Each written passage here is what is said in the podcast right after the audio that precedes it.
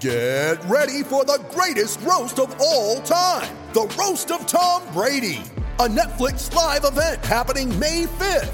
Hosted by Kevin Hart, the seven time world champion gets his cleats held to the fire by famous friends and frenemies on an unforgettable night where everything is fair game.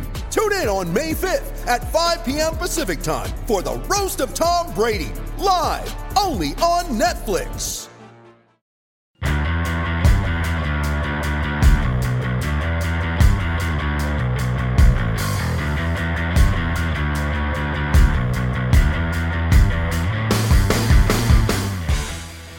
Welcome to the Record Rangers podcast. I'm Mark McDougall and today I'm joined by Scott McDermott and Gavin Berry.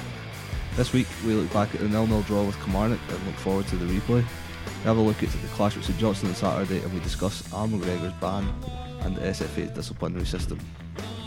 So start off looking back at Kilmarnock last week, uh, James Tavernier's penalty missed it obviously. That was a big talking point of the game but it was a really bad penalty wasn't it? It was a poor penalty. It was a poor game, Mark. To be honest, uh, wasn't much to write home about. Uh, lack of chances. I know Jermaine Defoe had a kind of late chance that you would have expected him to take, but you're right. The key moment in the game, I think, when it is a tight game like that, tight cup tie. Because I mean, normally the Rangers Kilmarnock games have been pretty open in the league, but it just shows you when it was a cup tie, so much at stake. It was a lot tighter.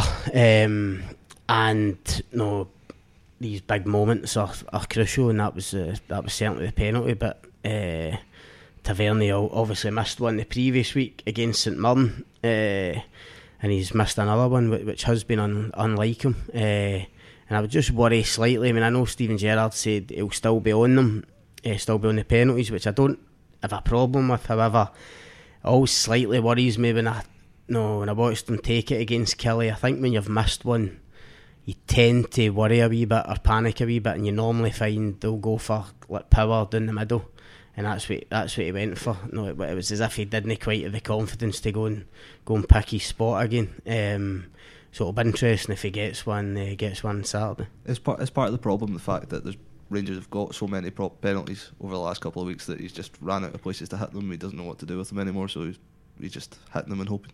Could be. I mean, the law of averages, I suppose, if you're getting that many, you're probably going to miss one or two. I mean, I think what's the start? I think he's missed two and two and fifteen, something yeah, like that. Yeah, the last time he'd missed before St Mirren was the Scottish Cup so, I mean, so he has been decent, and no, as a player, his technique is actually very good. No, he's the type of guy you would want on penalties, but by the same token, you've got strikers, no, chomping at a bit. Guys like Defoe, no, like Morelos that, that want goals obviously in the St Mirren game, know, there was the incidents when Morelos and Defoe basically tried to grab the ball off Tavernier, so much so Morelos ended up going in the going in the huff at, at one stage because he because Defoe got ahead of him, which I don't think Steven Gerrard was too too happy with. So they'll be desperate to hit them for goals, but at the moment it looks as if Tavernier will get another chance. And I suppose if you are seeing is if there is anything psychological in the back of his head that is slightly concerned, then the best thing he will have heard is Steven Gerrard backing him, knowing then that if they do get one against St Johnstone yep. at the weekend, then he's going to have the chance to put it right. I suppose a bit like they talk about strikers, isn't it? As long as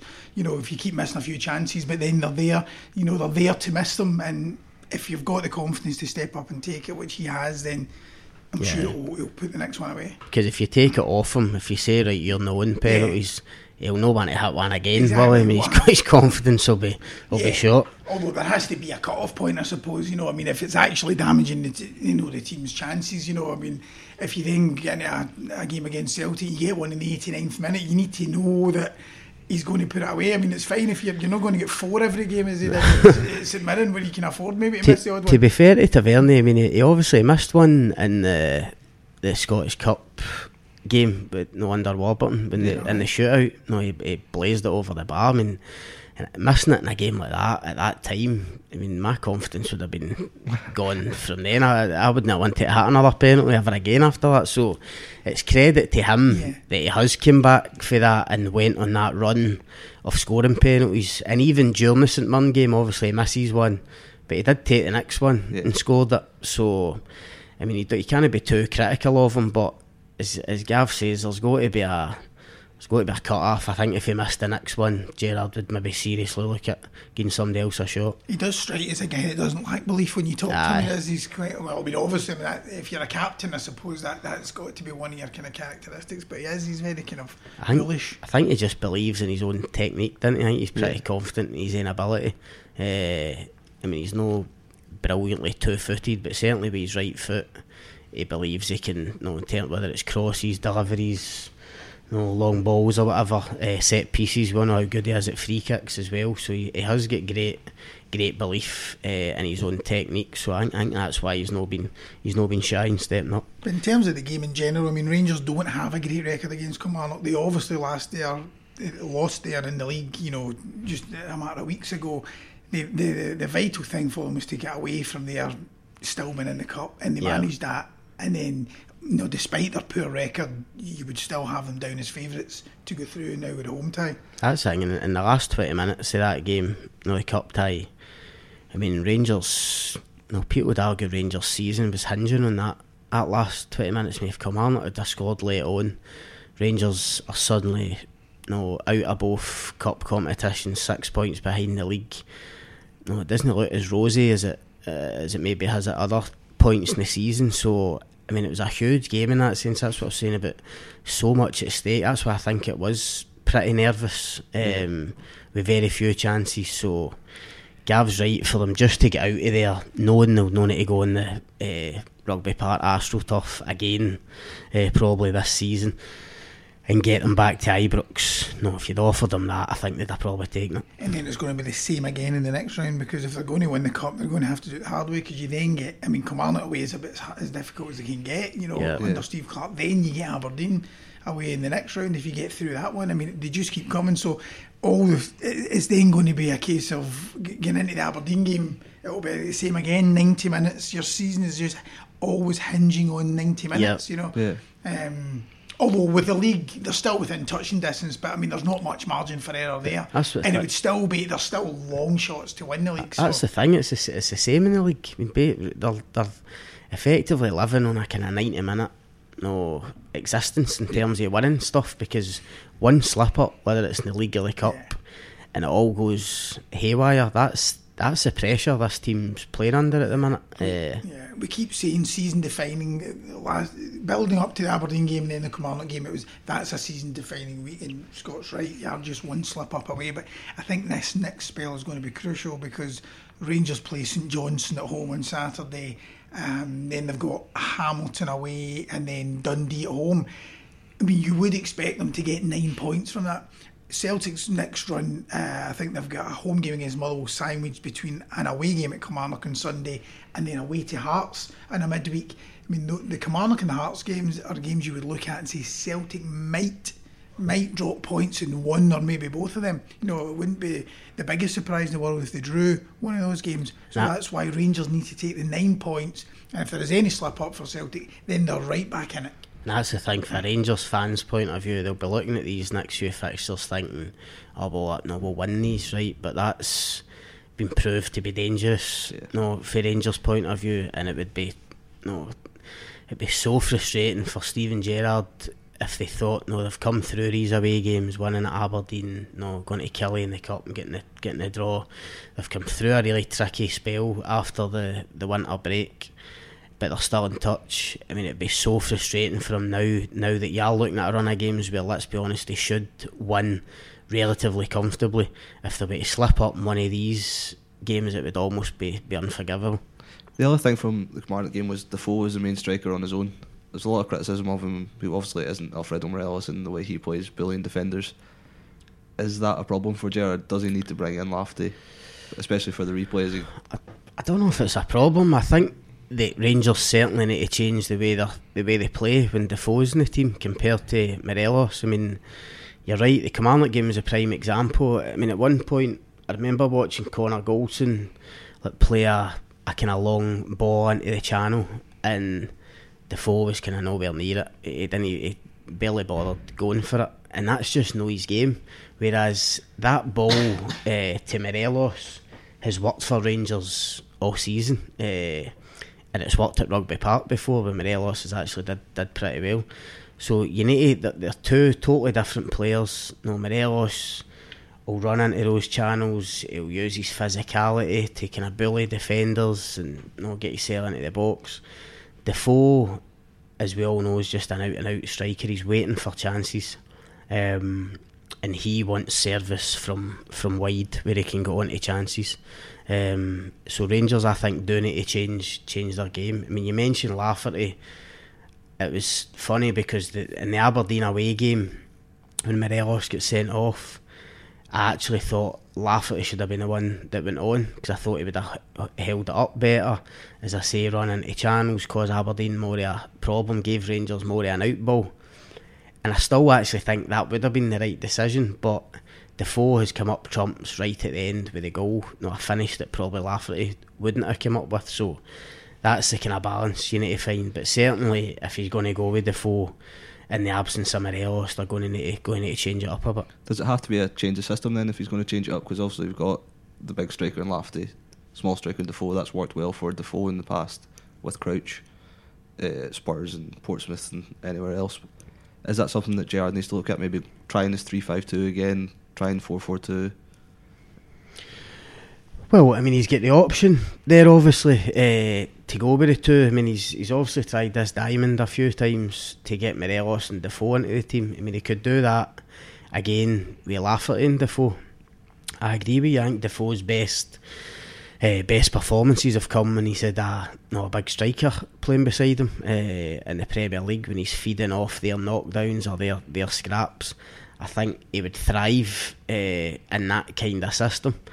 So, home to St Johnstone with Morelos out, it's certainly an option for Gerrard. Um, but I would be surprised. I think he'll probably stick to the the kind of tried and tested for, for most of the season.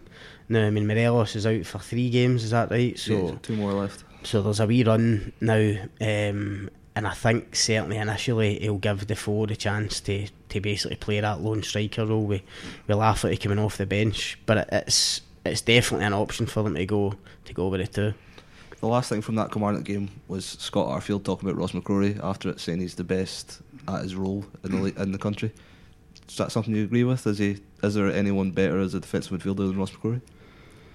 No, I think he's well. He's definitely up there. Whether he's the actual best, I don't know. I can't think of anybody off the top of my head who's better. But I think that old firm game. I mean, the old firm win just really summed up what Ross McCrorie you know, gives to the team. He was outstanding that day. I mean, arguably, you could have picked many players for man of the match that day. Uh, but I suppose guys like him don't get a lot of the credit. Ryan Kent, you know, with his flicks and tricks was out, you know, was outstanding that day. But doing the dirty work, Ross McCrorie was so vital to the team, and that was why I think it came as I think it was a mistake by Steven Gerrard to then not play him against Kilmarnock in the first game after the winter break. He was obviously keen to get Davis and Defoe into the side because there was so much hype surrounding them when they signed in January, but not playing McCrorie was a big mistake, and I think Gerrard probably.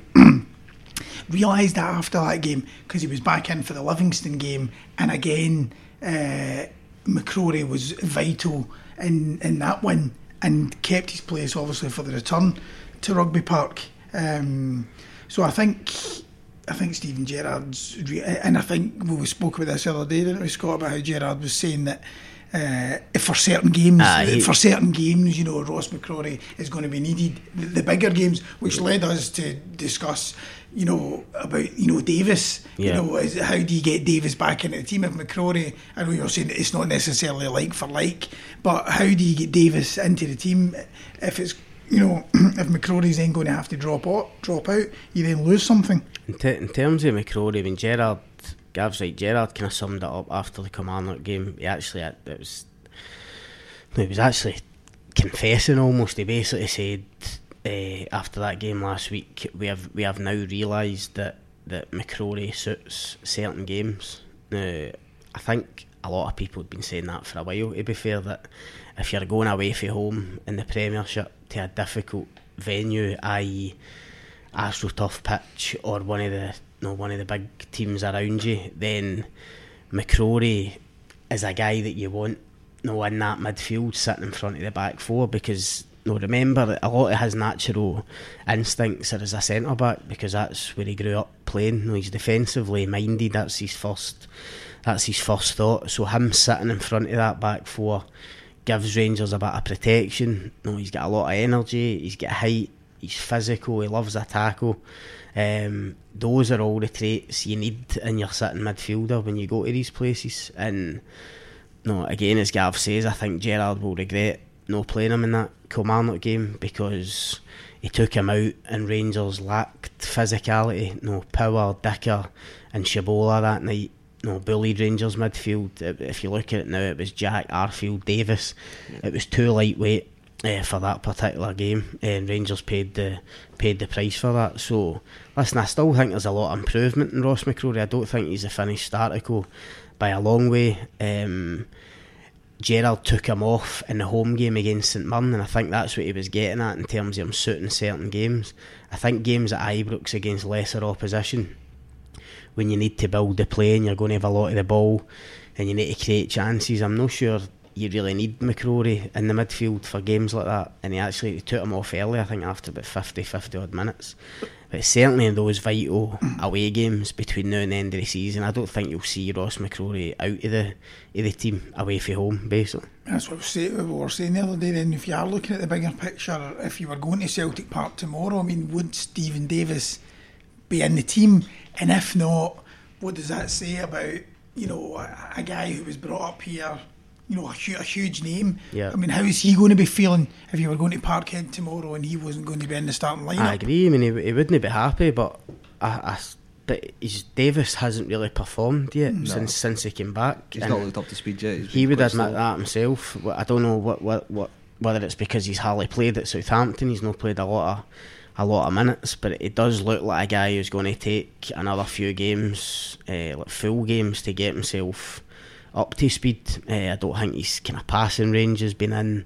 He's not really created any any chances when he has been, you know, given a start or whatever. So he can't really complain too much. And I think if they were going to Celtic Park tomorrow, no, their midfield undoubtedly would be McCrorie, Jack, and Arfield would be your would be the three. Uh, I don't think that no Gerrard would have any qualms about that, and Davis would have to have to settle for the bench. It's amazing to think when they signed Defoe and Davis, you know, it was you know, such a coup to get these two guys in. It's amazing to think now that neither of them would probably be in Steven Gerrard's strongest starting eleven. I know that, that's due. To, well, in terms of Defoe, it's due to Morelos just been on been on fire, uh, and obviously when when they have tried the two up front as yet, it's not quite worked for them as a as a partnership. But in terms of Davis, I mean, I'm not saying this after after the event, but no, we spoke about it, Mark. The With Rangers looking for a number ten or a guy to create chances, I was never convinced that Steven Davis, as good a player as he is, was going to come in and do that do that job. Um, of course, no Rangers punters would have been hoping that he was going to come in and be that guy that was there, no 10, 10 years ago. But no that box to box midfielder with energy and no creating chances. I just I never thought he was going to be that type. I think he's changed his game. He's more defensive minded now. He's more of a sitter. We're talking about games at Ibrox against lesser opposition. Maybe McCrorie isn't the guy for it. That's the kind of games. If you want Davis in the team, I would start him as maybe the sitter in front of the back four. When Rangers have got all the ball, teams are defending deep. He's a guy can can take it off the defence and maybe start start building up attacks. Uh, moving on, we'll look at Allan McGregor now. Is he right to be suspended? Firstly, is it is he right to get banned? I, th- I think I don't think there can be any arguments with it. Yeah, I mean it was. I think yeah, if you watch it, you can tell. I think he, he knew what he was doing. I mean, I see our columnist Barry Ferguson has said that he bumped into him uh, in the street and asked him, and he said he looked him in the eye to ask him, "Did you deliberately set out to hurt my nephew?" I don't think he's going to admit to it. um, but I think it is clear. It, it was it was definitely a red card. The problem here, as many people have said, is that is just down to the inconsistency of the whole. Yeah. No, I mean, eh, with McGregor specifically, if you consider the, the Kris Ajer one earlier in the season, but also generally just with the whole SFA disciplinary process, um, how they can just, you know, well, More- Morelos on the opening day getting away with one and then not getting getting done for other ones. Um, there just seems to be a lack of consistency, Yeah, if you look and at that's the problem. If you look at the three that were supposed to be up in front of the compliance officer Yeah. this week, the Alan Power, Paul Yeah. McGinn, and McGregor. That's the bit that You does. would I mean, argue that McGregor is the least. Absolutely. I mean, the, the. McGinn one, particularly. I mean, you can, I mean, if somebody, I think the Alan Power one was a red card as well. But maybe if people say it was unintentional, or Yeah. you know, you keep. But I mean, the McGinn one. I mean, how a panel of three ex referees can look at that. And not see it as being a sending off. I suppose the crucial thing when you look at the three instances that the other two were booked. Am I correct in saying Yeah, the other two yeah. were booked, whereas Allan McGregor wasn't. So again, is this just about trying to protect referees? You know, because if they then go and upgrade them from yellows to reds, it's it's making it look like the, the, the referee got it blatantly wrong. So are they trying to protect them? I don't know, but whatever way you look at it, you know, the, the whole process needs looked at.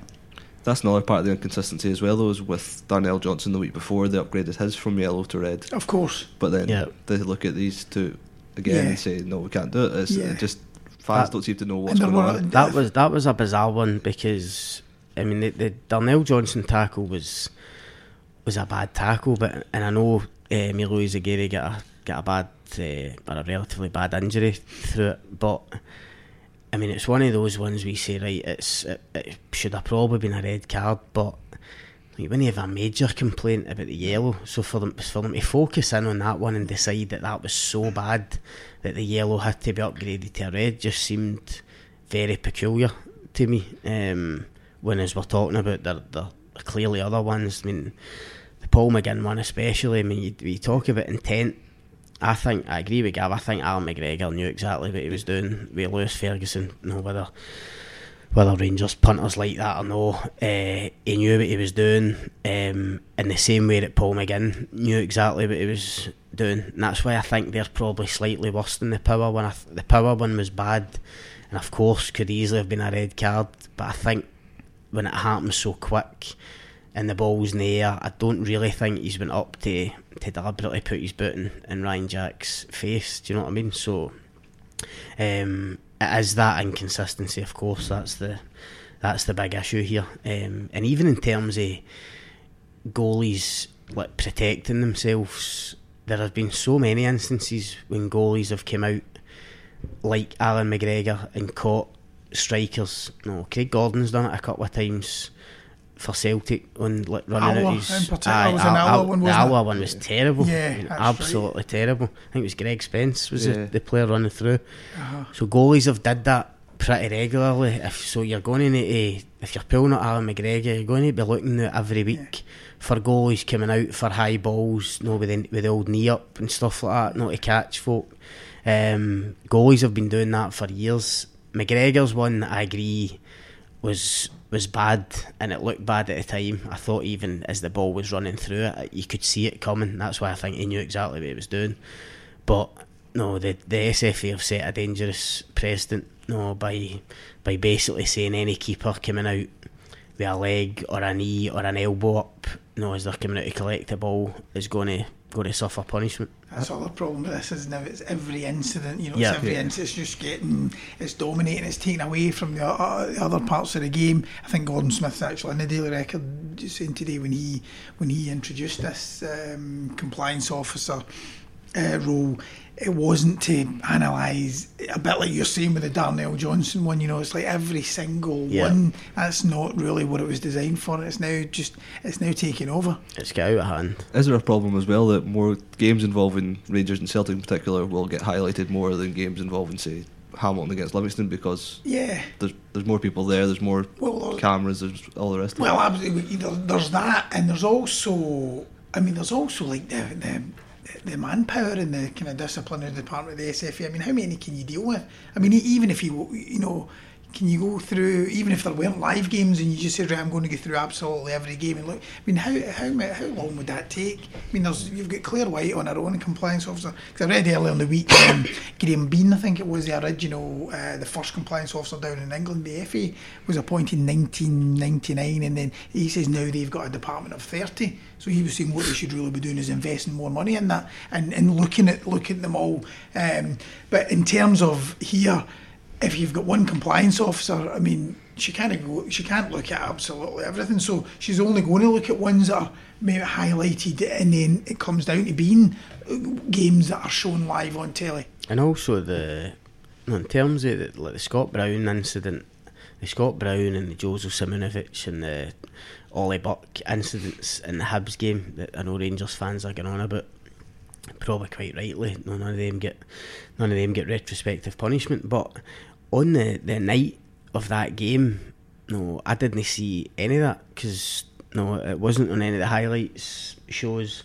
It wasn't until like, the next afternoon on social media you're seeing these things highlighted. You know, people videoing them on their mm. phones and stuff like that. So it does depend on you know, what's on TV, what's live, what gets shown in highlights. You do wonder whether you know, that determines how quickly Clare Whyte gets to see it and ultimately if there's going to be any judgment on it. Well, the best case of that was the Old Firm game with Morelos because, I mean, after that game, I mean, nobody mentioned no. it. Brendan Rodgers didn't mention it. I don't think anybody. I mean, we were at the game. It wasn't something that jumped out. Did, it didn't see it. You, you, didn't see it, and and that was one that quickly gathered pace, and then of course it dominated the headlines for for days, weeks. Um, the Morelos one, social media. You, you know, you started to see it. It was the three incidents were all packaged. People putting it out there. Um, so that was a prime example I, I think, of that. I think we somehow need to get back, Mark, to know that age where no the referees are allowed to referee the game, and I mean it, it has to be something really severe. No, to be called up, whether it's a blatant dive, mm. whether it's mistaken identity, whether it's something that's behind the ref's back where he's literally hasn't seen it and, and cameras have picked it up off the ball. I think for incidents like that, no, they should go in front of you know, a compliance officer or, or ex refs or whoever, but we somehow need to no, we need to take a step back here and, get back to some kind of normality where the referee is allowed to referee a game. He's going to get decisions right. He's going to get decisions wrong. There's things that no, he, he might call a yellow card like Darnell Johnson, and looking at it a million times, you might say, well, it's it's a red, but he's already dealt with it. It's a yellow card. Sure, he, he might have got it slightly wrong, but that's football. No, that, that that's what happens in in the heat of battle in, in ninety minutes. I don't know how we how we backtrack and get get back to that point, but but we need to try because it's getting out of control now. I suppose that's at the heart of the problem here is that the ref the standard of the refereeing isn't good enough. You know, I mean, Scott's saying let the referees go on with it and you know and referee the game, but there are two. There are far. I mean, one thing is uh, one thing we can say is that the standard of the refereeing just isn't good enough. There's been far too many high profile mistakes this season. I mean, there is mistakes, and but does put more pressure on the refs as well because if you look at, they're also saying that Bobby Madden hasn't seen yeah. the tackle from McGregor, but there's a p- picture where it shows him clearly looking straight at it. Yeah. Straight so is that unfair on him then for the SFA to come and say, well, you've just made a really bad decision here? Yeah. Oh, I mean, I looked at that picture yesterday, but when I watched the instant on a replay, um, when I watched the instant on the replay um, on the night of the game, when you actually saw look at the angle that Bobby Madden was looking at, um, although he, he could see maybe see the contact, I mean it's not until you actually watch it again that you, you, you see exactly what How Allan McGregor was up to. I mean, I mean, Allan McGregor could slide out and make contact, but it might not have been intentional, but it's but when you actually watch the instant, you can see there's a wee look. He knows what he's doing. That that's part of the Bobby problem. Ma- Bobby Madden will have known in that moment that Allan McGregor's slightly caught Lewis Ferguson, but he's refereed a million games. He's seen goalies coming out doing that all the time, and he's no, he's never pulled them up for it. Do you know what I mean? So I don't blame Madden in particular. Probably, as I say, he probably knows that McGregor's had a wee dig at him. It's only when you slow it down and you watch replay after replay, you see how kind of premeditated it was. You see how high it was. No, I don't think the referee probably realises in that split second that it was pretty high up his up his shin. So, as I say, I, I wouldn't necessarily blame him for it because, as I said earlier, there'll be these incidents with keepers in games all over the country and they'll get they'll get pulled up for it. But the McGregor one's a bad example because we're actually agreeing that in that instance they got it right. Yeah. So Bobby Madden's missed it. They've watched it again and they've said that's a red. And most people agree that, that it was a red card. The, the, where the problem lies is when it goes the other way. Yeah. How, how can when a, a yellow card has been issued to Paul McGinn, how can it possibly? It seems inconceivable that a panel of three ex-referees can then look at that and decide that's not a red card. That's more of the issue. The McGregor one is that's fine because that, that that's an example of the system getting it right. McGregor was naughty. Bobby Madden didn't see it at the time. He maybe saw contact, but not the intent, and they rectified that. But when the McGinn one and the Power ones go unpunished, that's when you say, well, that's the inconsistency. That's where the issue lies. How three guys could have looked at the McGinn one and decided it wasn't a red is unbelievable. Hmm how big a miss is McGregor going to be in the next two games? Because obviously Foderingham's going to come in. He's a good Yeah. keeper. He's not at the level of McGregor. So is he really that big a miss compared to say what Morelos is like? I think he's going to be. A, I think he's going to be a huge miss. I mean, it's funny when you think back to last season before Steven Gerrard came in, or even when G- Steven Gerrard was appointed. If you looked and said, right, what areas does he definitely need to improve on? Probably goalkeeper isn't one that you would have had, you know, way at the top of your list because Foderingham had been a, you know, he had a decent couple of seasons, and it wasn't an area you thought needed um, urgently strengthened, but it's funny when Allan McGregor becomes available Steven for Steven Gerrard it's then a no-brainer. And then you see him at the start of the season and then he, he's just a reminder to us all of you know the top class goalkeeper that he is. Um, and I just don't think Foderingham instills that same confidence in his defence. I think even if you look at the Cowdenbeath game um, when he came in and Rangers were terrible in the second half, and there was a few nervy moments. You know, a few of those nervy moments were caused by him and his his distribution. I just don't think, you know, I think there's just a bit of a kind of nervousness about it. I remember in an early um, going to an early uh, Rangers European game this season, um, and Richard Gough was on the flight, and he made the point. It was I just thought it was a very interesting point he made when we were talking about it. Was when McGregor was going through that spell of making some really crucial saves. He said um, it reminded him of when he'd left Rangers and he went to Everton. He said I think it was Paul Gerrard that might have been the goalkeeper for Everton at that time, but he said you know there was people. Uh, you know, hitting, the opposition were hitting shots from 25 yards or 20 yards, and it was ending up in the back of the net. And he was saying, "God, you know, how did that happen?" It was just because he was so used to playing. He said with Chris Woods and then Andy Goram at Rangers for all those years. He said it was not. It's not necessarily that, that, that Paul Gerrard or whoever was in goals for Everton. They weren't making like cock ups or blunders, but it was just they just weren't Yeah. making saves. You know that that, that Goram or Woods would have made, and I think it's probably similar here.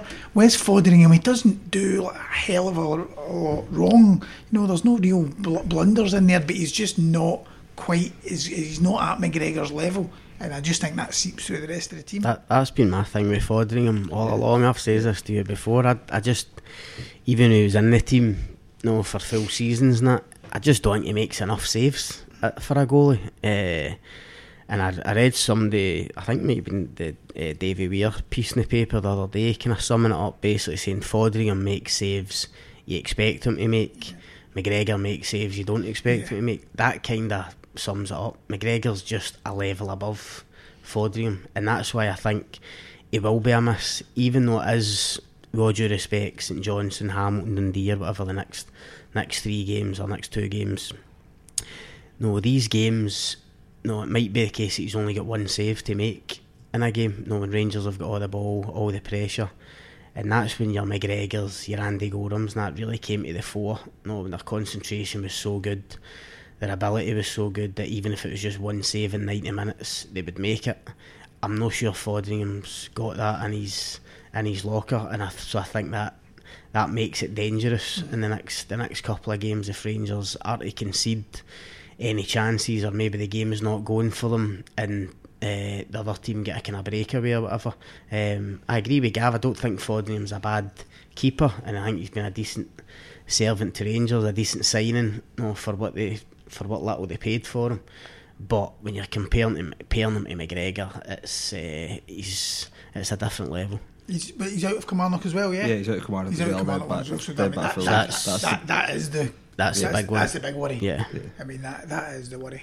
The other concern is as well is that Foderingham's had his injury problems during his time here. Mm-hmm. If he picks up a knock, all of a sudden you've got to stick in a guy that Rangers have signed from Barrow who couldn't even get a game for Barrow. Mm. I mean, there's a lot of problems with depth in the goalkeeper situation as well, isn't there? There's been Well, just stupidity from McGregor could end up costing a lot more than just. Yeah, I mean whether it, whether it be a boy for Barrow or, or even one of the one of the younger ones, you're right, that would be a problem. But I think in terms of them signing the boy for Barrow, I mean I was listening to some punters on like radio programs like like get off their he- get off their heads. No, why are they signing this guy? No, no, we don't need another keeper. I mean they signed him purely just to get Robbie McCrorie out on loan. I mean they didn't sign him.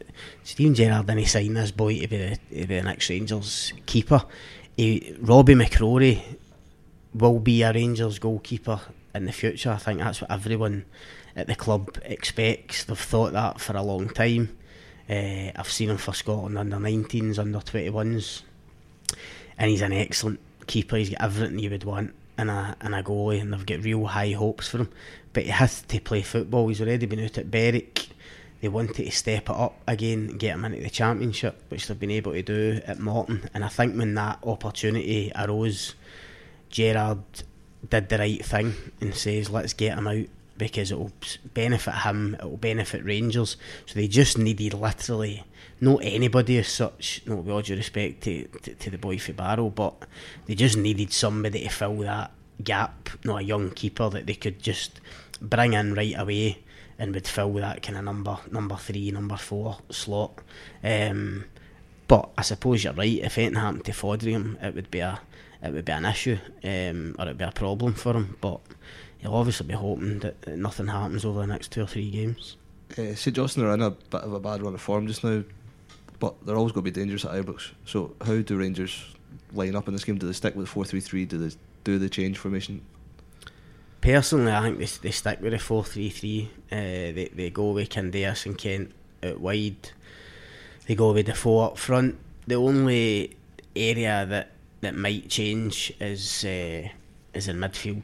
As I say, might feel as if might feel as if he doesn't need McCrorie in there for a for a home game against St Johnstone, and that's where a Davis or a Coulibaly or something may, would maybe would maybe come in. I know I know you're rolling your eyes. Coulibaly's been been right off off for him, but I think that would be the only area that he may change it. Uh, and obviously left back, he might bring Barisic back in for back in for Halliday or whatever. But I don't expect uh, I don't expect many more changes, and I don't expect uh, the formation to change. Although they've taken a couple of hammerings by Celtic, but I mean, in that, I just I watched them St Johnstone. I was up at the game when they played Celtic at home, and I have to say that, I mean, they weren't bad that day. They're not, um, and I just don't know if Rangers are quite. You don't fancy them to steamroll, you know, t- uh, teams the way Celtic did with St Johnstone last week in the cup. I mean, they will make it more of a slog, St Johnstone. So I think St Johnstone have been unlucky just Yeah. with the fixtures. That, that run of games against Celtic, no, they were in a decent run, and they're, they're a team like that that do go on runs, no runs of wins or no going unbeaten, and then they'll maybe go on a run of defeats.